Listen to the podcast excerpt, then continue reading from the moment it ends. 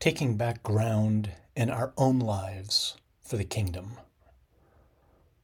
This past Saturday, the church set before us in the scriptures the oh so familiar and yet ever new gospel that is the parable of the prodigal son. There's always something fresh in this story from Jesus. Of course, it's not really about the son who squandered his father's inheritance or the son who was bitter over his return. It's about the father, who Jesus is revealing in his ministry of forgiveness. For me, these lines especially stood out in prayer. When he had freely spent everything, a severe famine struck that country, and he found himself in dire need.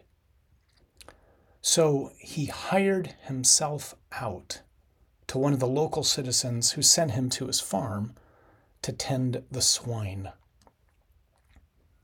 This is about as low as a person can fall a Jewish son, heir to his father's significant wealth, runs out of that wealth and then hires himself out, sells himself to another to feed pigs.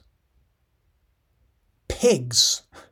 A Jewish man enslaves himself to feed an unclean animal that he himself cannot eat. This is a truly pathetic state. And this is what sin is.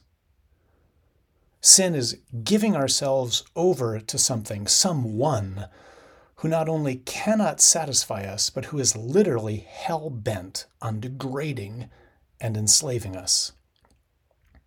We speak often in Acts 29 about our mission as disciples convinced that it's not enough for us to be overwhelmed by the gospel or surrender ourselves to Jesus in faith, crucial as these both are.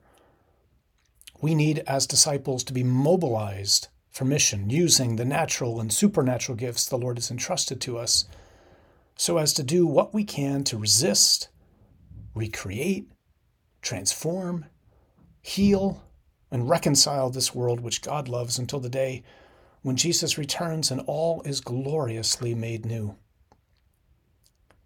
I recently came across a quote, however, that has been most helpful for connecting this missionary dimension of our life with the serious pursuit of holiness. Holiness and mission are two sides of the same coin. Both involve bringing the reign of Jesus to bear in places where up to now the powers have held sway. That's what N.T. Wright says in his book, The Day the Revolution Began.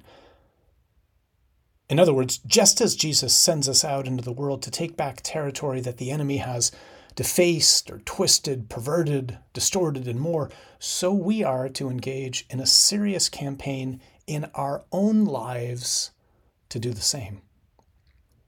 Wright goes on to say, Every time you are tempted to sin, you are being asked to hand over to some alien force a little bit of your own God given power, which is supposed to be exercised over yourself, your life, and the parts of the world you touch. This is what the younger son did in the parable. This is what we do whenever we sin.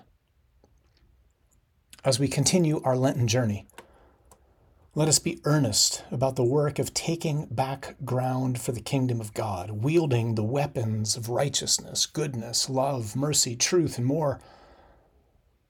But let us also see this season as a grace filled time to take back ground in our own lives, bringing the reign of Jesus to bear in places where up to now the powers have held sway.